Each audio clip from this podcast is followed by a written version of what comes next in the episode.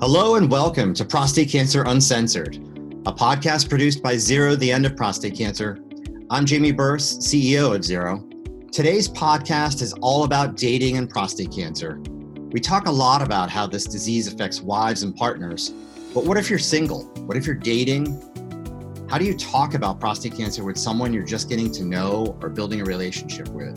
And I have to tell you, I've been working with the prostate cancer cause for over 17 years now, and this topic has never come up in any conversation that I've been a part of. So I'm excited to be able to bring some light to this. And someone who has firsthand knowledge, firsthand experience with all of this is my guest today, John DeGizu, a prostate cancer survivor, fellow New Englander, and my friend. John, thanks for joining us today. Thank you, Jamie. Great to be here, and I'm really happy to be talking about this topic because my journey was made a little bit more difficult, I believe, because I didn't have the resources as a single man to figure out where I was with the disease and what followed it. Right, and you've been through some significant adversity. You've been through a divorce. Yep. You have been diagnosed with prostate cancer, and then also been really sort of forced to gain the courage to re-enter the dating scene. True.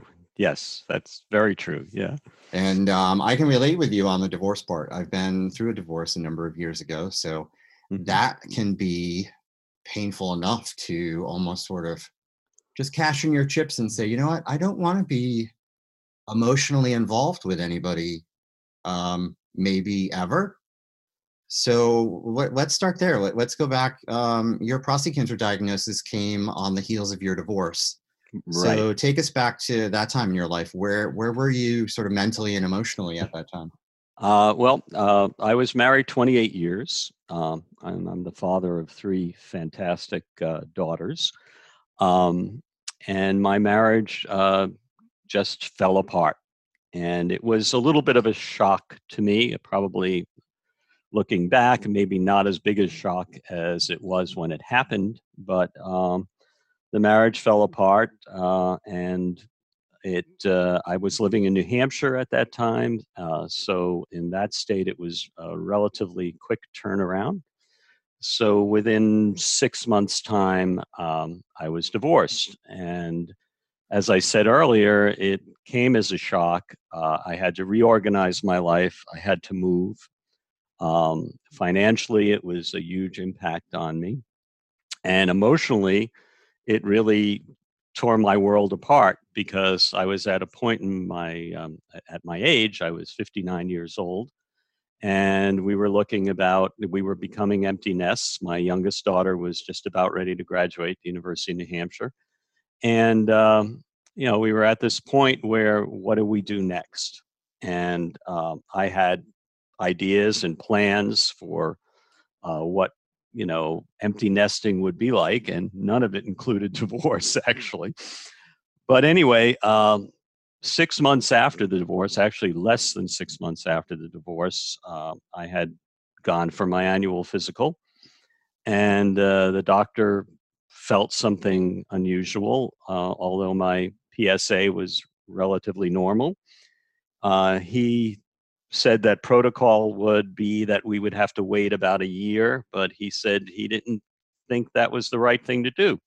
So he sent me off to a urologist, and my cancer was confirmed after I had a biopsy. And I was told by an oncologist at Dana-Farber here in Boston that I needed to act very quickly. And it was one of those things that really threw me into a tailspin because I had just moved. I had just started a new life. I had just begun to think about, what's my next step? Will I be in a relationship? Will I not be in a relationship? And then the specter of prostate cancer was hanging over me. And of course, I read a lot about it. I actually found Xero at that time and used a lot of the resources that Xero has to learn a little bit about what I was facing. And, two of the side effects after a radical prostatectomy, incontinence, and ED are not two things that you want to have when you're about ready to launch into the dating world, into the single world as a 59-year-old, 60-year-old man. So I really was in kind of a place at that point where emotionally I was depressed, but I guess what I had to do was pull things together and get things done. And I think, like most guys, I just started to make the punch list and go through it. And I focused on getting it done, getting the surgery over with. I also had a hernia at the same time, so they repaired that, getting that over with, and then worrying about what lied ahead. It's quite a lot to go through 6 months after divorce, to be told you have prostate cancer, and then be facing, as you said, incontinence, ED, and to repair a hernia all at the same time, while really thinking of what's ahead. It's just so hard to picture where you were mentally and emotionally at that time. You know, as I said before, I went through a divorce like about 16 years ago or so, and you know, that's enough to sort of really knock you back for quite a while, and do some real introspection. So I really admire you for everything that you've been through, particularly in such a short period of time, and to rebound the way that you have, to be an amazing advocate for the prostate cancer cause, and just really seize the day in your life and move forward. Mm-hmm. Now, as I mentioned in the intro, that there are resources for men and their wives and their partners going through prostate cancer, but not really much for a single guy. No. So you went through doctor visits and follow-ups, mm-hmm. As a single man, and usually most guys, you know, have their partner or have their wives kind of, you know, go with them to some of these treatments or go with them to some of these consultations, but you're going in there solo, you know, by yourself. Yeah. Tell me about that. I think the biggest shock, Jamie, was that the first meeting I had with the urologist, he said, "Well, where's your wife?" And or your partner, your wife. And I said, "Well, I'm divorced, I'm single." And it was almost strange, because the reaction was like, "Oh, well, you should have someone with you." And I had moved to a new city, a new apartment. I had 3 daughters, so I didn't think bringing my daughters along would have been the right thing, even though they are adults. You know, and my brothers both live hundreds of miles away, so it wasn't easy to have brothers, or I have 2 very close friends. One's in Virginia and one's in New York. Even though they were extremely supportive, you know, I had to go it alone. So it was a little bit of a shock the first time I met with the urologist and the topic came up, but all of the subsequent meetings, I met with radiologists, I met with an oncologist. I had to do various, you know, as you know, tests and blood work and all of that. And just about every time I was asked the same question: "Do you have someone with you?" "No, I'm on my own." "No, I'm on my own." And you know, after reading up on cancer in general, you know, there's always a recommendation to have someone go into appointments with you, mainly because emotionally and psychologically, you're not really taking it all in. But I really, really had to figure out a way. And what I did is I took a notebook with me and took notes and tried to review what I was told. Made a punch list, and then just followed it through. But I have to say that at the emotional level, constantly being asked, "Where's my wife?" or "Where's my partner?" or "Where's my coach?" or whatever, mm-hmm. Certainly got me, you know, depressed me a little bit, because I felt more isolated and more alone. I did actually meet a prostate cancer survivor, and I reached out to a local prostate cancer organization, and they were very helpful as far as giving me information, as was Xero. But again, there really wasn't anything there about navigating the disease as a single person, as a single guy. And following that, of course, I think the bigger challenge was navigating the dating scene and navigating life after prostate cancer. Yeah, and you had a prostatectomy, which means you had your prostate removed, which can, for a lot of men, have a lot of side effects, which you had mentioned, which is incontinence and erectile dysfunction. Mm-hmm. And that that really puts a damper, a great difficulty on a number of life experiences, I guess, if you will. Like, let's just get to it. Yeah, I mean, I imagine that it has a great impact on being able to have full sexual function and satisfaction. So you're going through that. So take us through that before, and so you're going through that, and then you're starting to think about jumping back into the dating scene. How do you sort of reconcile, like, all right, I probably need to regain some of this control or heal some of these side effects before jumping into the dating scene, or did you? What were we thinking? Well, I love the choice of the word damper because I did have both. I had incontinence, I had ED, and in both cases, I couldn't imagine myself being attractive. I think all of us with prostate cancer go through that "I'm not a man anymore" thinking. I think we all kind of say, "Oh, we're not a complete man." So lay that over the potential of going out on dates and meeting women. It really hits the confidence level. I was incontinent. I was wearing Depends and pads, and I really couldn't imagine being in a very romantic, intimate situation, and there you are in your Depends.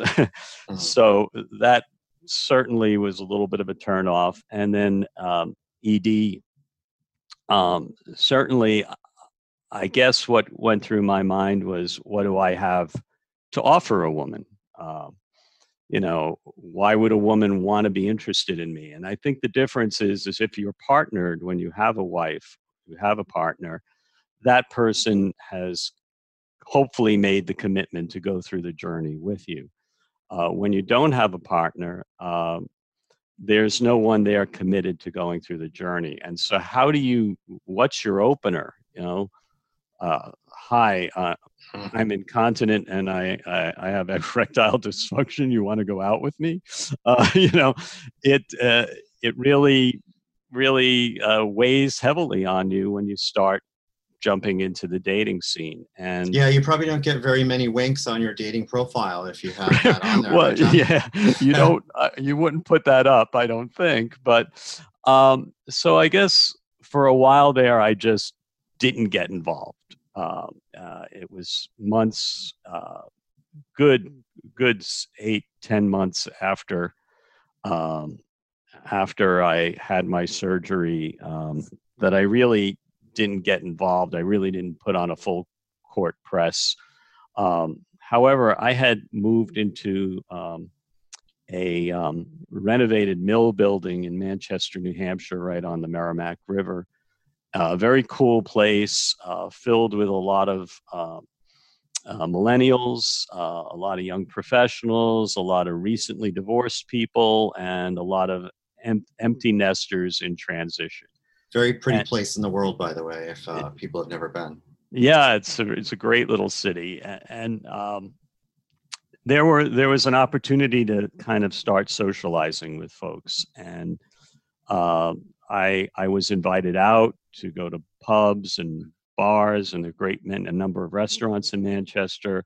I made a couple of good friends, and that started opening up my social life.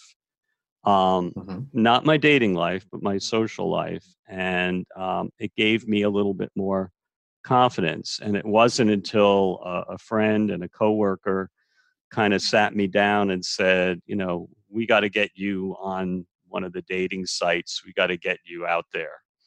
And I was still dealing with incontinence. I was still dealing with the ED.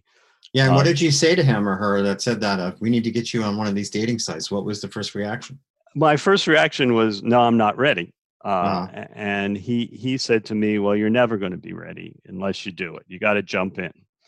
And at around the same time, I had a visit with my urologist, and I brought this up. I said, you know, I'm a single guy. I'm really struggling. I want to have a relationship. I want to jumpstart dating, but you know, I have these issues. And one of the things that he said to me that stuck with me was, look, he said, you had cancer. He said, if you meet a woman and that's the problem for that woman, then you don't want to be with her anyway. Mm. So, and this is your urologist that said that? Yeah, my urologist had said that. Does he also have a psychology degree? Because that's pretty smart. He's a great guy. He's a great guy. And maybe he had this conversation with someone else at one point or another. I don't know. But that stuck with me and helped me get, you know, enough nerve up to get on a dating site and start. Looking for someone, looking for love. And, you know, at the same time, things started to improve. I graduated from Depends to PADS. I still every once in a while have a little bit of an accident here or there, but I'm good with it. It's under control. And ED, I was trying a variety of different approaches to kind of getting things working again. My urologist had prescribed, we tried Cialis, we tried Viagra. Viagra seemed to help me. And, you know, that gave me a little bit more confidence as well to get out there and start dating. And now I was lucky enough to host a podcast last time with sex medicine doctor who's wonderful, Dr. Rachel Rubin. And during that podcast, that she had said about men going through prostate cancer and really dealing with side effects, particularly around erectile dysfunction, to remember that I can't remember the exact percentage that she said, but she said it was less than 20% of women orgasm with penetration only. Mm-hmm. So one, remember that. And two is that many women view intimacy as something much more than just time in the bedroom. Mm-hmm. Did that ever come up in any of your conversations as you were getting back into the dating world to look at it that way, in terms of, because you had said, you know, what do I have to offer a woman? And we just joked about, you know, the dating profile of, you know, prostate cancer and erectile dysfunction and all that. Right. Yeah. You know, does that, you know, at what point did that sort of, you know, into your mind as you were getting ready to jump back into the dating scene? Yeah, no, it's an interesting question. I think I was more having a crisis of confidence. I was kind of confident enough to go out on a date and engage with a woman and talk and have dinner and have drinks. Where my problem was what happens once you like that person enough to want to be intimate with that person.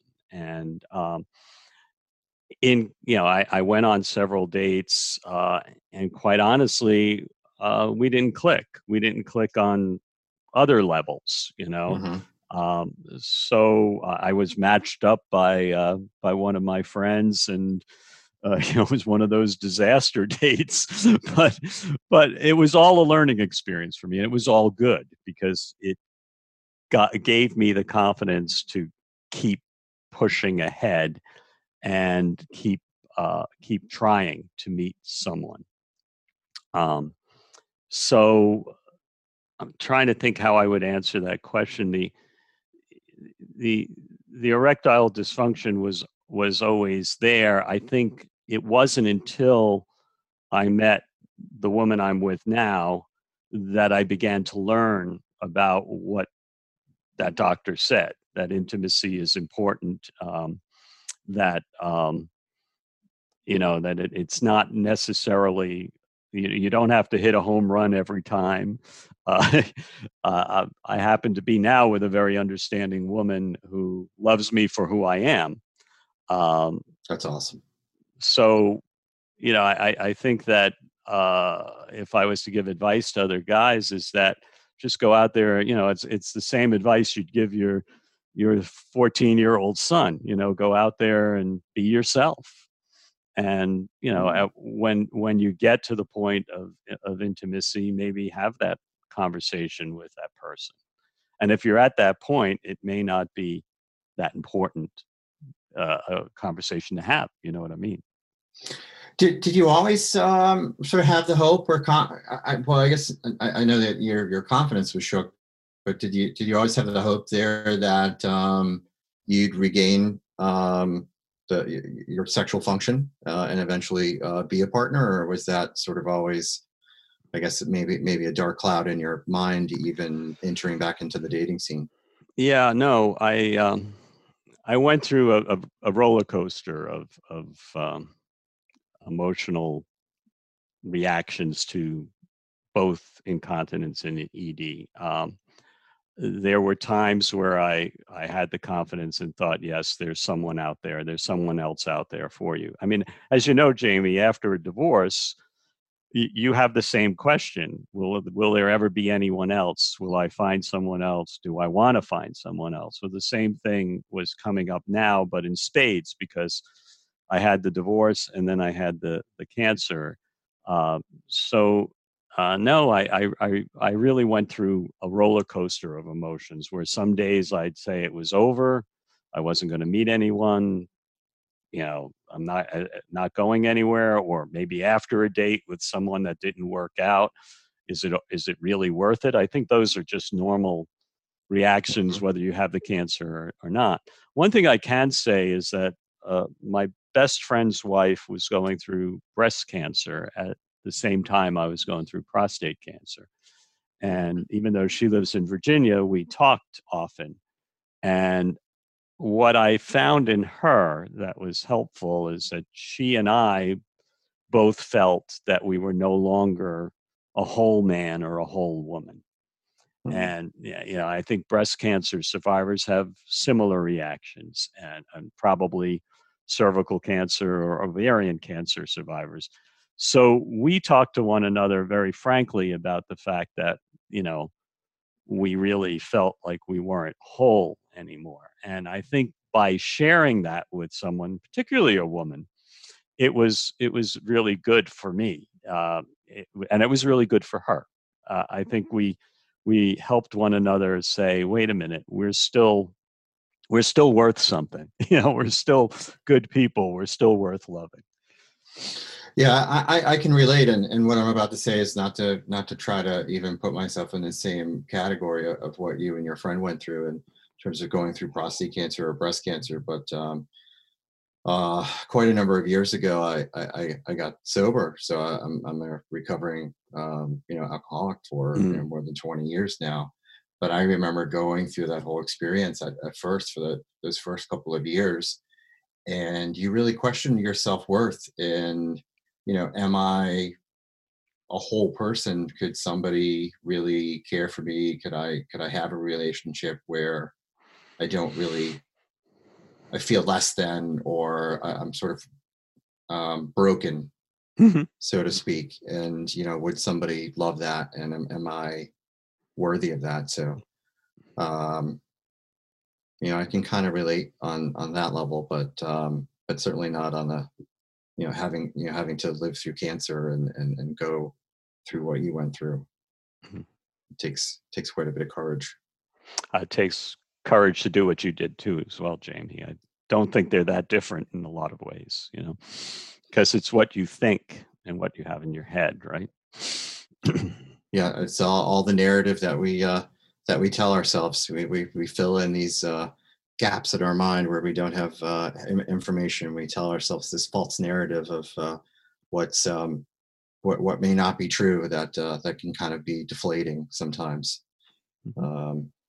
So take me back to, you mentioned it a little bit, but take me back to that you know, your first date after diagnosis. I can only imagine, you know, how nervous you might have been, or you had mentioned that you're in a relationship now, which is amazing. You know, what was the first date with her like? Particularly because, you know, you've got prostate cancer. She doesn't know it yet. Right. You're going, I'm sure you're still going through the roller coaster of, you know, a little bit of anxiety, depression. You're still going through the roller coaster of pads and, you know, perhaps erectile dysfunction. And yep. She doesn't know any of this yet. So you go on your first date. Yep. Tell me about your nerves. Tell me about what's going through your head. Well, it was we met on eHarmony, which is an interesting platform because you have to do a lot of work with eHarmony. There's a lot of questions and a lot of you go back and forth, and you know, you start with a little smile at one another, and then you build up to, you send 5 questions and 5 questions and 5 answers. So it was a couple of weeks of kind of online chatter, and I wrote to Francine. Her name is Francine, and I wrote to her and I said, "Do you think it's time for us to meet?" And I kind of play the games by the rules. I had never really been on dating sites, and eHarmony said that the first thing you need to do is connect online and set up a date, and you meet for coffee or a glass of wine, and it should have a very specific time, 1 hour. So this is what I was envisioning, and Francine wrote back to me and she said, "Here's my phone number," which broke all the rules. Here's my phone number, and she broke all the rules. She broke. You're following him, and she I'm following them. All the rules, and she broke them. And she said, "Here's my phone number. Give me a call." You know, and I did, and I called her, and she said, "Well, why don't we meet for brunch?" And it was like, "Well, that's against the rules. You know, we're not supposed to meet for brunch." Anyway. Yep. She's in the Boston area. I was in Manchester, New Hampshire, about an hour, a little bit more than an hour away from one another. So we met here down in the Boston area. I drove down.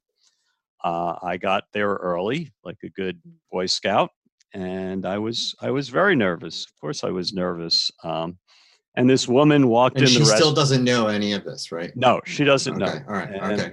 This woman walks into the restaurant, and my heart kind of jumps because she looked like someone I wanted to be with. She looked like her pictures online. She had a big smile. She was very well dressed, and we sat down and we had we sat down at around 11:30, and we left one another at around 4. So it was a marathon brunch where we talked about everything. And at one point, I kind of blurted out, "Well, I had prostate cancer."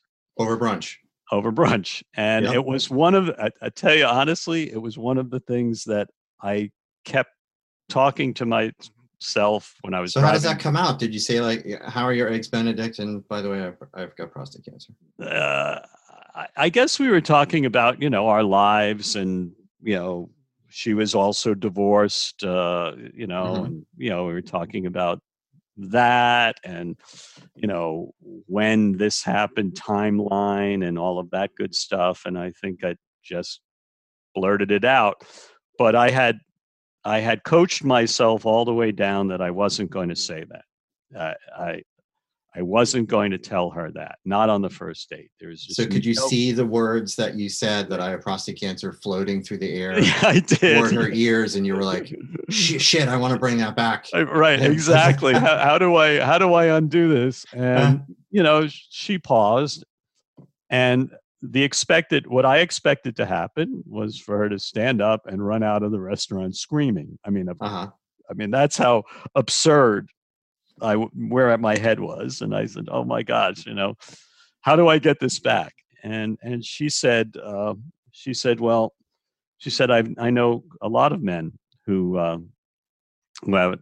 I've dated several men who had prostate cancer. And she said, and actually my ex-husband had prostate cancer. Mm-hmm. So it kind of floated there for a minute. It was this pregnant kind of moment. And then we just moved on to other things, and we agreed that we would start dating. But I think one of the funnier stories is, you know, we went out on several dates, and because of the distance, we met in between, halfway between Manchester and Boston. Sounds like you had some dates down the street from my house then. Well, that's pretty much where I am. We met in Chelmsford, and we met. Yes, that's the town right next to me. Yeah, we met there a couple of times. That's funny, small world. Yeah, and then of course everybody listening is going, "Where the hell are all these towns?" I don't know what you're talking about, but sorry. But yeah, go ahead. So you're meeting in the middle, going through these dates. We're meeting in the middle, and then finally, at one point, this is a couple of weeks' time, so we meet in November, and you know. Somewhere around the beginning of December, she comes up to Manchester, and we go to one of my favorite restaurants, and we have this very, very romantic dinner, and we drink way too much. And, she said, well, I don't think I can drive home. So I said, well, you certainly can stay at my place. So where everybody's head is going right now is not where it went. I was so scared to put the moves on this woman that I suggested she sleep in the guest room, and I sleep in my room. And I was a perfect gentleman. And the next morning, I made her breakfast, and we had this great conversation, and she took off, and I was kicking myself thinking, well, now she thinks I'm really useless, right? But actually, she was very impressed by that. And all of her friends were super impressed because I was taking it slow. I wasn't pushing myself on her. I was, in a sense, being a gentleman. And that actually strengthened our relationship. It didn't weaken it at all. So take me through. So when it finally got to the point where it's time that you both decide to be intimate. Take us through that. What's going through your head? You know, what maybe is going through her head? You know, are you like, sorry to I don't mean to be so flippant about it, but you're like, hold on, honey, I need to go into the bathroom and do something with these pads. Take us through that. What's the lead up there? Okay. A week or so after that, she invited me down here for dinner, and she's French, so she made lapin, which is rabbit. I like rabbit, and the French make it in a really nice way. So we had rabbit for dinner, and we had some nice bottles of French wine, and things got romantic. Is rabbit an aphrodisiac? I'm not sure. Rabbit has some... It was that night, maybe. I think maybe that was a message, a hidden message. I don't know.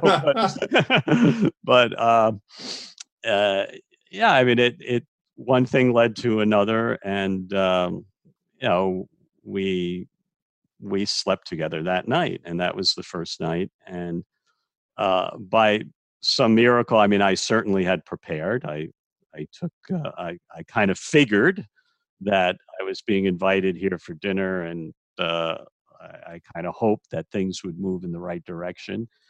And I think the kids these days call it Netflix and chill, don't they? Yeah, Netflix and chill. So you're ready for Netflix and chill. Yeah. And so I think that I think also she was expecting and hoping that something happened, and I prepared, and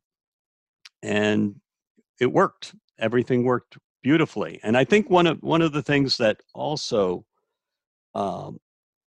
was a challenge as a single guy, maybe going back, is the fact that when you have a partner, when you have a wife, you have someone to share intimacy with. When you're single, you don't. And even though, doctors tell you there, certain exercises you should do in the shower, certain ways to make sure that things are working. When you don't have an object, when you don't have someone that you're in love with or interested in, an object of your affections, it's pretty difficult to get things up, Mm-hmm. So I think that once I started developing this relationship with Francine, I started to have a person, an object of my affection, somebody that I wanted to be intimate with, and it made things easier. So you said exercises in the shower. We're not talking about singing in the shower. No, right? What are we talking about? Well, we're talking about masturbation is what, my urologist recommended. Now, why did he say in the shower? I don't know. I guess maybe because it's warm. The environment is warm. Okay. Maybe because it's wet. That was the recommendation I had gotten, was you should get up every morning and do that in the shower. All right. And you didn't need a prescription for that. You could just do that without getting a prescription. For what? For masturbating in the shower. No, I don't think you need a prescription for that. I have to say, you feel like a 13-year-old boy, but you don't need a prescription. Well, that brings, as you said before, the advice you would give your 14-year-old, someone would give their 14-year-old son on going on a first date. At least that brings some youthfulness back into your spirit, I suppose. Mm-hmm.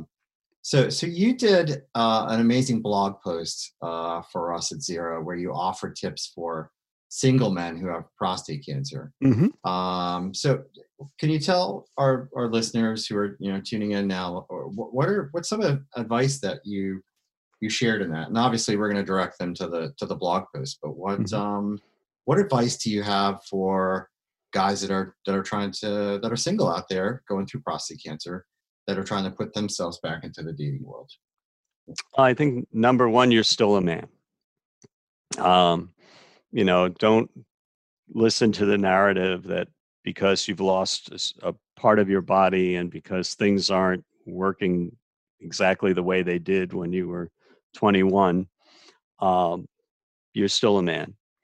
The other thing that I found very helpful was, there's the old expression, just say no. Well, I turned that into just say yes. And whenever anyone asked me out, I'm not a very big football fan at all, but there were a couple of people in my building who would go every Sunday down to a local pub and watch the Patriots play. And they'd asked me to join them. And every Sunday I went and watched the Patriots play, had a couple of beers, and met a lot of people. So, I would say put yourself out on a limb and just do things. Don't think about it. Just do things. If somebody says, we want to go to a movie and you're not interested in the movie, just go to the movie because it just gets you out. You have to break the narrative that no one will love you and no one will care about you. I think you have to keep telling yourself that you're capable of giving love and being loved. I think you have to trust yourself and the people that you might meet. One of the things that I learned was taking it slow, not jumping before you're ready, maybe just giving yourself a little space and giving the woman you're with a little space. The message that my urologist told me that if your cancer scares somebody off, then that's not the right person for you. I thought that was very helpful for me. Once I told Francine, and her reaction was, okay, let's see how things go. She didn't run out of the restaurant screaming. That kind of said, she might be the right person for me. Be open about sex. I think a lot of guys, and I was one of them, that, your mentality was, get the job done. Prostate cancer has created a very different sexual me. I think most guys can relate to this. I don't orgasm all the time. It takes me longer to get excited. Sometimes things work and sometimes they don't. But I think the fact that a lot of these things aren't negative, because it takes a lot of the emphasis off of me and on her. And so we can enjoy one another. And fortunately, we're very open about it. And sometimes we just laugh about it. And the other thing I would say is just keep trying. Try again. Don't believe that your life is over because maybe the right person doesn't come along, or because physically you're not acting like you were when you were in your 20s. The relationship I'm in right now is really fantastic, and I'm very grateful for it. And I think because we've been together now 3 years, so I don't know if that's still a new relationship. I guess it is.